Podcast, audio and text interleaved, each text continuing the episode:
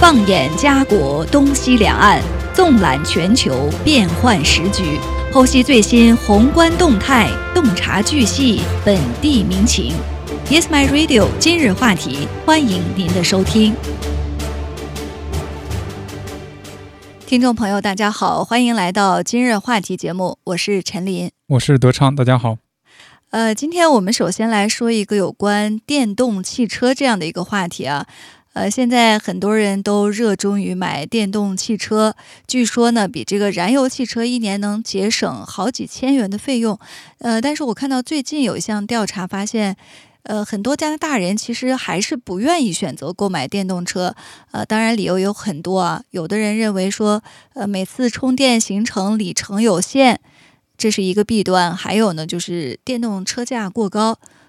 还有就是充电站不足，总而种种因素吧，限制了加拿大司机购买电动车的热情。好像这在加拿大也是，呃，比较，呃，跟美国相较而言，加拿大人还是比较保守的，我觉得。啊，对，因为加拿大人，我觉得很多会考虑到冬天的这个问题，因为这个电池对于它这个。运作环境的要求是比较敏感的，对。然后的话，特别是在这个靠北的一些省份啊，就比如说全年，比如说可能有半年都在有雪啊，那在这种条件下的话，你电池运行的时候，呃，公里数它肯定会多多少少会受影响，对。而且特别是像北边的一些省，如果人口密度不是很多的情况下，你可能要开。两三百公里才能到另外一个城市，那如果你在这种情况下，你做一个 road trip，对吧？就是公路旅行的话，那你真的是要非常仔细的去，呃，去研究你这个路线，就走多少有一个充电站，走多少有一个充电站，否则你就很容易被就抛锚，就跑没电了，对吧？对对。所以这项调查显示说，美国。民众购买电动车的热情比较高，我想跟天气也有关系。加拿大人的民众相对来说就没有那么的热衷于购买电动车，还是比较担心在寒冷的天气，或者是进行公路旅行的时候没有足够的充电站，那一下半路 抛锚，抛锚了就比较呃这个危险。对，对我还看到这个专家都说啊，说嗯，其实鼓励大家。进行这个电动车的购买，因为现在每升汽油要花费，呃一块五吧，差不多一一点五加元。那电动汽车每升就相当于花费零点三加元，所以这个差别还是比较大的。对，呃，其实汽油这个是一方面的考虑啊。然后刚刚陈老师也说了，你比如说这个一升汽油能省下从一块五降到。三三零点三，对零对，那就相当于，呃，一升汽油就省了一块二。那你要考虑考虑自己每年的这个跑的到底是跑多少。你比如说你要跑很多的话，那你可能能省下一大笔钱来。对，嗯，但是我觉得可能对于大部分上班族来说，或者说很多这个跑不了很多公里数的人，他可能这个就不是很上算，对吧？你就比如说买一个电车。它是有一定的这个门槛的。首先，你要有自己的这个自己的 house，对吧？就自己的别墅，嗯，对吧？或者是独立屋，或者是 townhouse 之类的。你要有一个这样的条件来给你装这个充电桩，对。否则的话，你的这个应用场景就是，比如说你住在呃 condo 里边，condo 有没有充电桩？好，如果 condo 有的话，那肯定也是非常有限的。你需要跟别人去。抢充电桩，嗯，对吧？对，呃，然后的话，肯定还有各种各样不是很自觉的邻居，是吧？停在那儿充完电他就忘了，然后也没有开出来，然后的话，是吧？有个这这这种这种事情你是要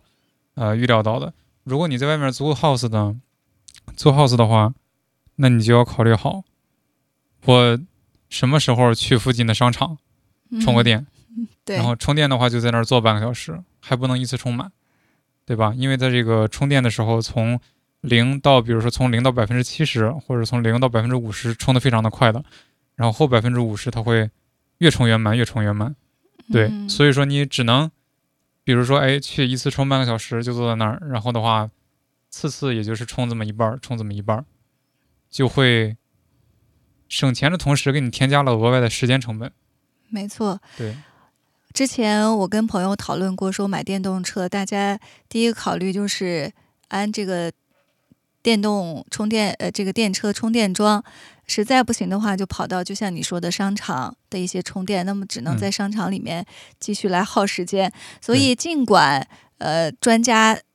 计算了一下，电动车比汽油车每年要省几千元的成本，嗯，但是种种因素考虑下来，大家还是要细细的算一下，到底适不适合自己的家庭。这是加拿大人对于电动汽车购买的一个现状。嗯呃，我们看到在中国，反而是大家对电动汽车的购买十分的呃热情，很多家庭现在其实都已经使用上了电动车，这也是。和和这个中国电动汽车的发展迅速是十分相关的。对，呃，就是比比如说这个一些传统的欧洲的或者是传统的美国的这些汽车制造商啊，对，就比如说很老牌的呀，这个奥迪啊，然后咱们这个宝马呀、奔驰，他们对于汽油车的这个复杂的这个结构，包括他们的这个技术已经非常成熟了，所以说。呃，所以就是说，这个可能从这个车子的驾驶体验呢、稳定性，都多多少少会领先一些亚洲的品牌，但是这个他们的这个领先是因为他们开始的早，他们的这个产业链成熟。但是这个电动车呢，是一个全新的领域，是一个全新的平台，所以说国内有很多的这个企业就就是没有存在这个时间上的问题，大家都是同一起跑线。然后国内有很多这个先进的技术，像这个呃一些品牌有这个很快的充电呢，或者说这个有一些安全保障啊，或者能把这个价格给打下来。对，因为这个国就是国内的电车都是在国内产的嘛，对，在人工成本上啊这些它会有很多的优惠。再一个就是说，像北京、上海这样的大城市，电动车在这个挂牌的时候，它是有这个优先的考虑。对对对、嗯对对，所以说就比如说你这个你在北京、上海你摇号摇不到，对吧？然后可能动用了你所有的亲戚和朋友都一块帮你摇，还没有摇到，这个时候你就等不及了，那可能就会考虑买电车，对吧？然后的话，国内因为人人口密度高，啊、充电桩就非常的充裕，就不会考虑，就不会担心这个跑到一半找不到充电桩的这个问题。对，没嗯错。对之前我看到也有一个报道，就是电动车刚刚兴起的时候，嗯呃，大家都有自驾游的这种欲望和计划，所以有人就计算了一下，说从北京一直开到南方深圳，那么一路上会有多少个充电桩，会在哪些地方嗯会可以得到这个充电的服务？那有自驾游的这种达人爱好者，他们就真的是走了一趟，发现是可以完全驾驶电动车从北嗯京一直开到南下到广州或者深圳，所嗯以对于自驾游的一些人士来说，是一个非常好的选择。嗯，是这样，是这样。对，像中国有一些政策，确实可以推动电动车的购买，就像你说的上牌儿给你提供优惠便利。在我们安省，我觉得政府其实也实施了一些优惠优惠嗯政策，比如说嗯夜夜间充电这个电价嗯是比白天充电要少很多，所以很多人其实也计划，我买了电动车之后，那么晚上开到车库，然后充一晚上电，其实可以嗯节省不少钱。是是，呃，但是我觉得还是要考虑到我刚刚说的这个，就是你的时间成本。其实你可以看，就是大家考虑一下，专家推荐这个电动车到底最后受益的是谁，对吧？咱们就想特斯拉，比如说它的 Model 3，Model 3应该在加拿大现在是五万出头，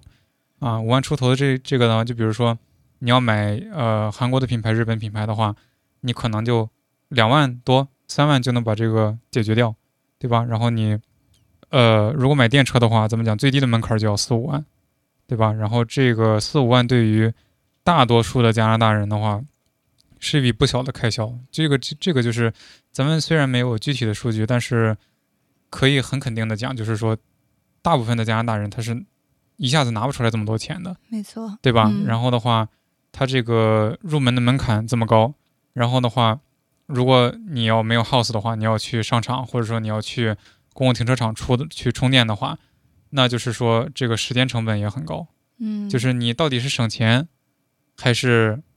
就是你到底最后是这个车省车了多少？是省了多少？是为了你嗯提供、提供方便了，还是最后因为这个车你改变了你的生活习惯，对吧？是这个车成为了你生活中的一部分，还是你去迁就这个车，最后？买了电动车，还得就着电动车的需求供着它，供着它，确实是有很多的这个障碍。对呃，所以大家在选择电动车还是汽油车的时候，呃，除了算一笔经济账，还要算算时间账，还有嗯对对于自己生活方式的一些影响和改变。对，呃，再做出选择，同时也要仔细的算一下电动车的成本嗯购买价比较高，是不是呃能够节省省回来这个汽油钱，跟这个购买汽油车的成本仔细的算一下。对对、嗯，是，对。那接下来呢，我们再来关注一个呃北美方面的消息啊。这几天呢，看到华裔的一些社群，呃，主要就是一些教育群，大家都十分关注，就是美国的最高法院近期裁定说禁止呃。这个宪法规定啊，禁止大学在招生的过程当中考虑申请人的种族因素。呃，很多人都在网络上对这个裁决呢进行了热议，说这个裁决呢具有里程碑式的意义，颠覆了美国几十年来实践的一个叫平权法案 （affirmative action）。呃，很多人也也简称说是这个 AA 行动，就是这个平权法案在过去的几十年当中，一直在美国的一些高校啊，或者是雇主当中比较流行。对但是最高法院近期呢裁定说，如果你在大学招生的过程当中，考虑申请人的种族因素，这是违宪的。所以这个裁决出来以后，也是在美国社会，包括我们加拿大，也是引起了非常大的争议。所以今天呢，我们也给来大也给大家呢来分享一下这方面的信息，就是为什么这个问题成为大家最关注的焦点之一，而且美国的最高法院在现阶段做出了这样一个颠覆性的裁决。对，呃，其实咱们可以首先看一看 affirmative action 它是怎么样形成的。对，然后的话，affirmative action 是一九六一年，呃然后 JFK 就是咱们所说的肯尼迪总统嗯。签署的一个呃 executive order，就是总统自己的这个特权，它并不是一开始并不是一个法案，法案，嗯。对。然后呢，就是这个美国上世纪五十年代、六十年代的时候，呃，这个黑人的平权运动闹得非常的凶，因为有很多很多的这个呃黑人被不公不公平的对待啊。这个这样说是其实是比较说的没有体现这个事情的严重性，因为当时很多美国南部的黑人就是遭到了虐待，对，就是包括这个有被咱咱们这个英文叫 lynching，就是可以没有任何的理由就半夜把你从家里面抓出去，然后把你呃残害呀、然后把你打死，然后把你吊在树上。对对，就是这个当时在美国南方非常严重，然后就比较呃有几个比较有名的例子吧，就是呃有一个叫 Emmett 的小孩儿，他从芝加哥去南方看亲戚，然后就被就被就咱们所说就被 lynching 了，就被别人打死了。还有就是一些啊、当然这个例子太多了嘛。就在这种情况下，六一年的时候，这个呃肯尼迪总统发发布了这个 executive order，然后的话，他一开始的这个初衷是好的啊，咱们可以念一下。这里我有他这个原原话，他原话是 Take affirmative action to ensure that applic applicants are employed and employees are treated fairly during employment without regard to their race, creed, color, and national origin。他的意思就是说，他是为了确保，呃，确保这个雇员不被不因为他的这个种族啊，不因为他的肤色，不因为他的呃国籍被拒。所以说的话，一开始的初衷是为了保护少数群体，对吧？不因他们的肤肤色而受到歧视，而受到歧视。嗯对，就比如说我去租房，你不能因为我是亚洲人，你就不租给我，对吧？我去买房，你不能因为我是非裔，那你就不卖给我。我去找工作，你除了我能力之外的东西，你不能因为我是什么呃信仰宗教，你就不顾我。他的一开始的初衷是为了包含这些，就是为了为了去保护这些人，而不是为了包含这些人，对吧？然后的话，因为过去几十年，呃，随着这个时间的变迁，可能这个呃对于 affirmative action 的理解，呃，渐渐的就变了味儿。对，嗯，因为当时这个嗯 affirmative action 出台的时候，确实如你所讲，是在嗯。一定的这种历史背景和环境下出台的，而且当时我我看到一些呃这个历史专家，他们也回溯，就是当时出台这个法案吧，咱们嗯。就暂且叫它法案出台这个。呃，法令之前的这个背景，因为嗯。美国确实也经历了这种种族问题的一个几个阶段吧，嗯。因为从历史上我们看到，经历了三个时间时间节点，比如最嗯早的这个蓄奴时期，嗯，后来嗯又呃进化，就是推进之后，就到了种族隔离时期，嗯。然后就是这个 affirmative action 时期。对，其实它是一步一步在这个呃历史条件下、环境下，是就像你所说，就是保护这些少数族群而出台的一个呃这个法令。呃，当时有一个也是著名的一个案例吧，嗯。叫这个普莱西案，就是。当时有的法官就做出了这个判决，确实掀起了很大的风波，因为他们这个判决当中对这个种族做出了一个论断，说隔离但是平等，嗯就是说，separate separate and equal，对，对。就说我是平等的，但是呢，该隔离 就是还是隔离，就是你有色人种可能还和有色人种在一起，白人和白人在一起，但是我们都有光明的未来，都是平等的。对但事实上，这个论断不仅没有解决当时的一些种族存在的问题，而嗯且还激化了这种矛盾。所以后来就是有一位大法官叫约翰马歇尔哈伦，他就发出了这个唯一的意义。他说，宪法应该是色盲的，嗯就是在宪法面前，你就是看不到这个肤色，看不到你的种族。确嗯实，在当时的历史环境下，我们觉得这个 affirmative action 还是有一定的进步的意义的。对他的初衷当然是很好，就像我就像我们刚刚所说的嘛，他的初衷是为了保护，嗯、少数群体，给他们一个就是就是去更多衡量主要的因素，就比如说你去申请工作，那更衡衡量你的年龄，呃，不不是衡量你的这个能力，对，然后你比如说你要去买房，那衡量你的 offer，对吧？而不是说来因为这个来拒绝你。那就是随着时间的发展，咱们就从这个保护少数群体，就最近特别是这个对于这个高等教育来讲，就变成了硬性的去包括少数群体，就必须有一定的比例。必须有一定的比例。对，原来是 affirm，现在变成了什么 pro proactive 或者说什么 protective action，对吧？affirm 就是比如说这个积极的呀、正向的，就是哦，我们不应因为你这个肤色来拒掉你。现在变成了哦，我们这个民这个少数群体没有达到这个比例，所以我们就要去不考虑主要因素，而去把主要因素变成变成这个你的肤色来去刻意的去这个要包包包含他们对，就是作为一个重要的考量因素。考量因素，对，嗯，所以之后发展到现在，为什么这个 A A 这个 action 啊，就是这个呃平权法案，为什嗯。么受到了极大的争议？嗯。很多人觉得在，我们就拿高等教育招生嗯。这次炮火攻击比较，呃，主要的焦点就是哈佛大学和北卡罗来纳大学，他们在这个招生的过程当中，就是规定了一定的肤色的这个种族的比例，所以很多人就说，那你是为了防止种族歧视，但是有一个新的问题就是反向歧视，对，比如说其他的一些非少数族裔，嗯比如说白人，嗯。他们就会认为你有一定的比例进入这些著名的名校，对，那是不是就把他们的比例降低了？对，当然这个其中反应比较激烈的也包括华裔的学生，对，其实反应最激烈的就是就是华裔的学生，对吧？因为这个呃，因为这个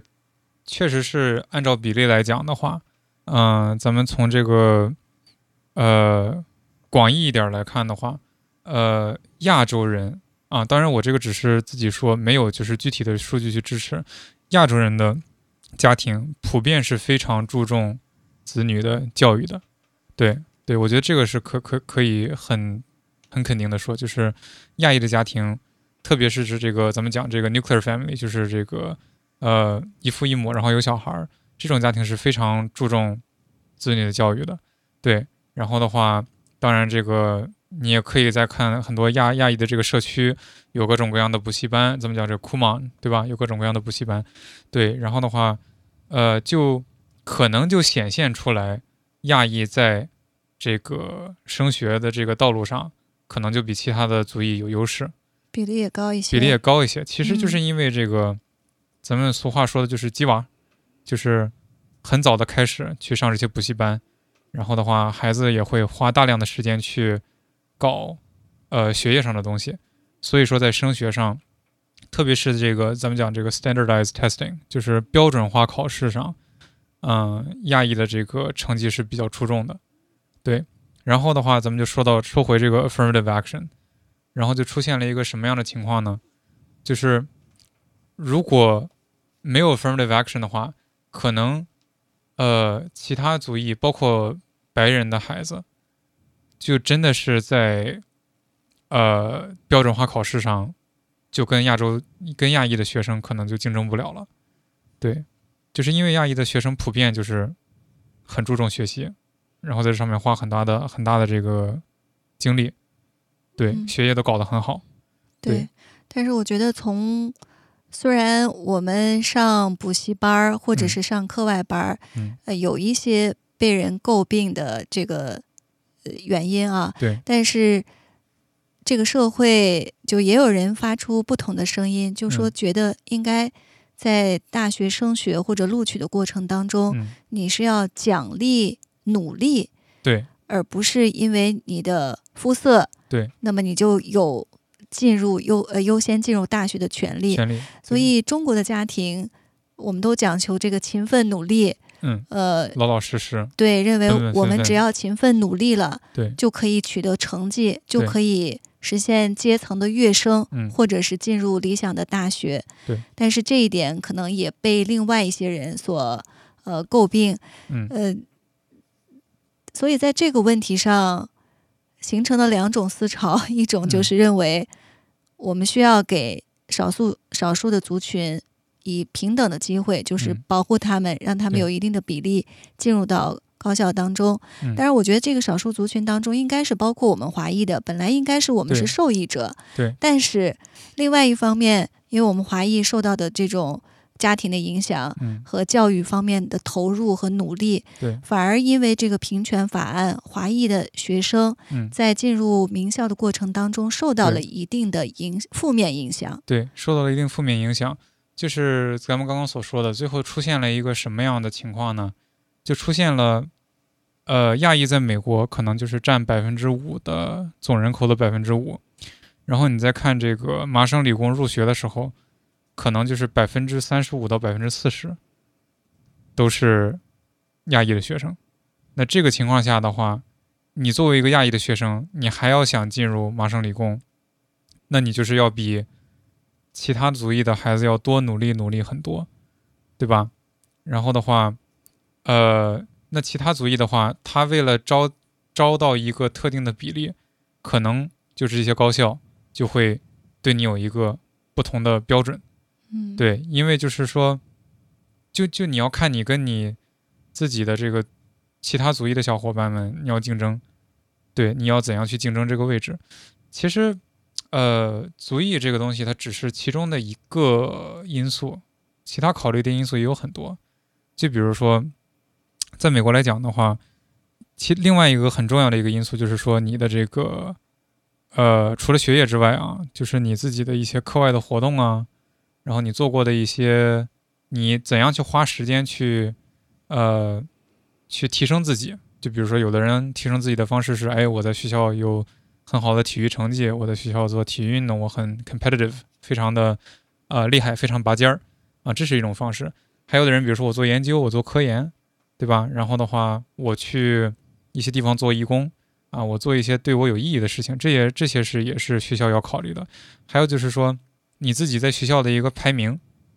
对吧？就是比如说这个好一点的这个常春常春藤的学校，它只会招，比如说学校排名前百分之五的学生，对吧？这个时候，如果你是一个亚裔，你在一个亚裔社区的公立学校，全都是亚裔的情况下，你要冲进的百分之五，就非常非常的。所以看起来，这也造成了从某种程度上造成了我们华裔社区自己的一个内卷。内卷，对对，呃。我们再说回到这个最高法院这次的裁决，对，呃，其实不只是我们在这个社会层面上引起了很大的对立的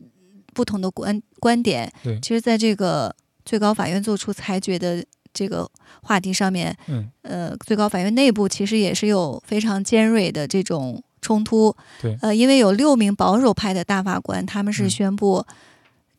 他们所做出的这个最新裁决是朝着不分肤色的这种社会迈向了一步，因为他们始终认为学生的这个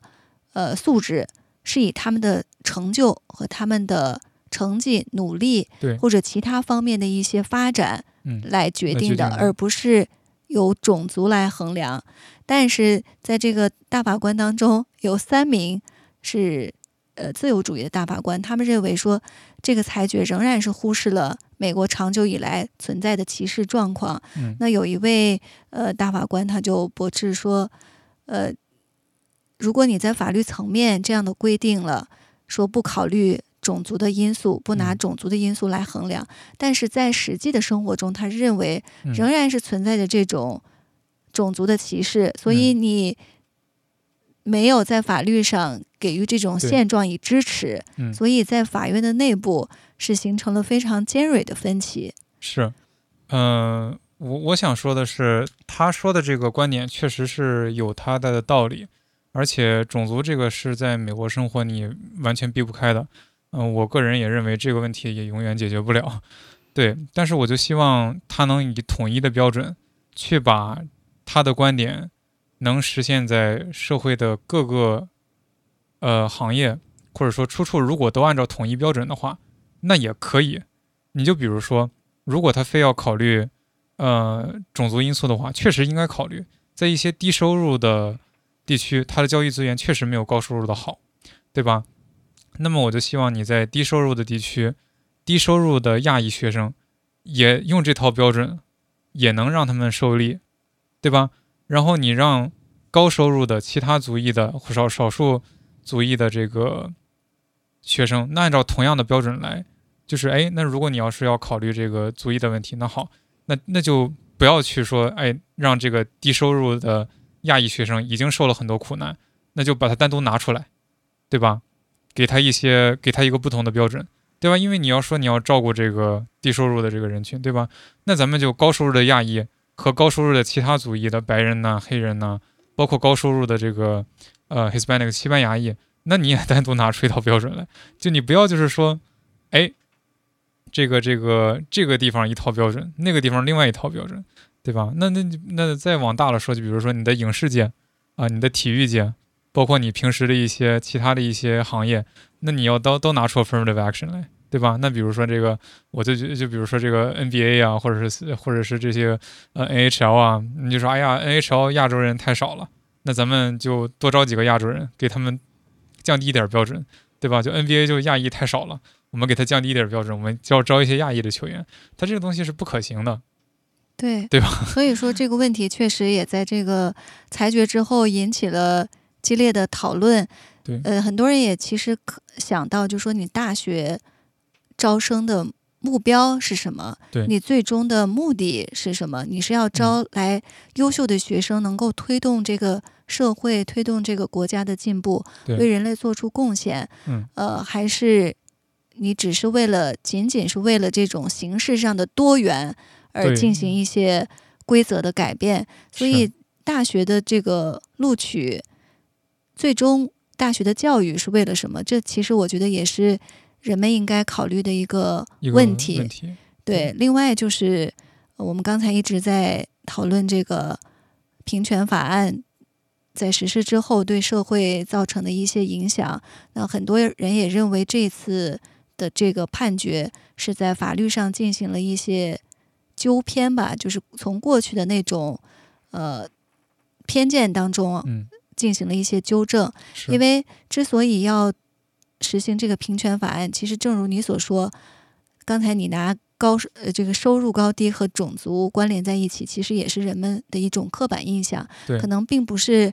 少数族群的人，他就代表着低收入，或者代表着。呃，缺少教育，也并不是高收入，可能就是本地的白人，所以大家其实是存在着过去对肤色、种族和他们所代表的形象的一种刻板的认识，才导致的。对对，呃，我我想说的就是说，你要拿统一的标准来去真正的去帮助这些学生，就你不能说，呃，我如果你要是说，哎，我们要限制亚裔的学生的人数，然后，然后的话，那你就说，哎，那这个我们这儿有一个低收入的一个亚裔的学生，从小也长大受了很多的苦难，社会对他也很不公平，那你就应该照顾照顾他，而不是说，哦，他是亚裔，所以说我们这个亚裔已经招了百分之四十了，他不能进，对吧所？以这是一个非常复杂的问题。对，是一个非常复杂的问题。就像 NBA 的体育球队，你的这个录取的标准可能就是你体能、技能、技术，技术上面你有超人的能力，那我们就有这么一个标准，对。我们就可以录取。但是可能大学的录取，各个高校又有自己的的标准，所以是私校，对对。对，所以这一回虽然最高法院的裁决是这样的，进行了一些纠偏，就说在录取的过程当中，嗯。考虑种族因素，把它作为一个衡量标准是违宪的，这样规定做出了一个裁定，呃。可能对很多的公校和私校在录取的时候也会有一定的影响，但是也有人说，公校和私校在后续的这个实际操作过程当中，他们嗯完全可以不遵照这个来执行，对或者采取一些其他的标准，这个也未可知。对我我我可以自己写进去，对吧？现在现在就是说不需要填这个表了，或者他表上不看你的种族，那我可以把这个东西写到自己的呃自我陈述里面，对吧？这个具体要怎样的影响，我们只能就是等着看一看明年或者后年的数据。对，对，所以今天我们讨论的这个平权法案，在最高法院进行裁决，它涉及到一个非常复杂的问题，呃，理不清，可能永远理不永远理不清，对，所以也反映了这个美国社会对这个问题，包括我们加拿大的一些教育界人士对这个问题一些看法的多样性。呃，但是无论如何，我们都期待着最高法院吧，能够根据这个宪法，呃，他做出的这个公正和平衡的一个裁决，对，可以在未来的无论是大学录取，还是雇主招聘，嗯或者在其他任何一个领域和行业，能够做到接近于公平、接近于平衡。起到一些积极的影响。对，嗯，对，也是为了让我们每一个人，呃，都有这个平等的机会和权利。这个目标，我想是所有人可以达成共识的。是，是嗯，那我们今天的今日话题呢，到这里就结束了。非常感谢大家的收听，下期节目再见。再见。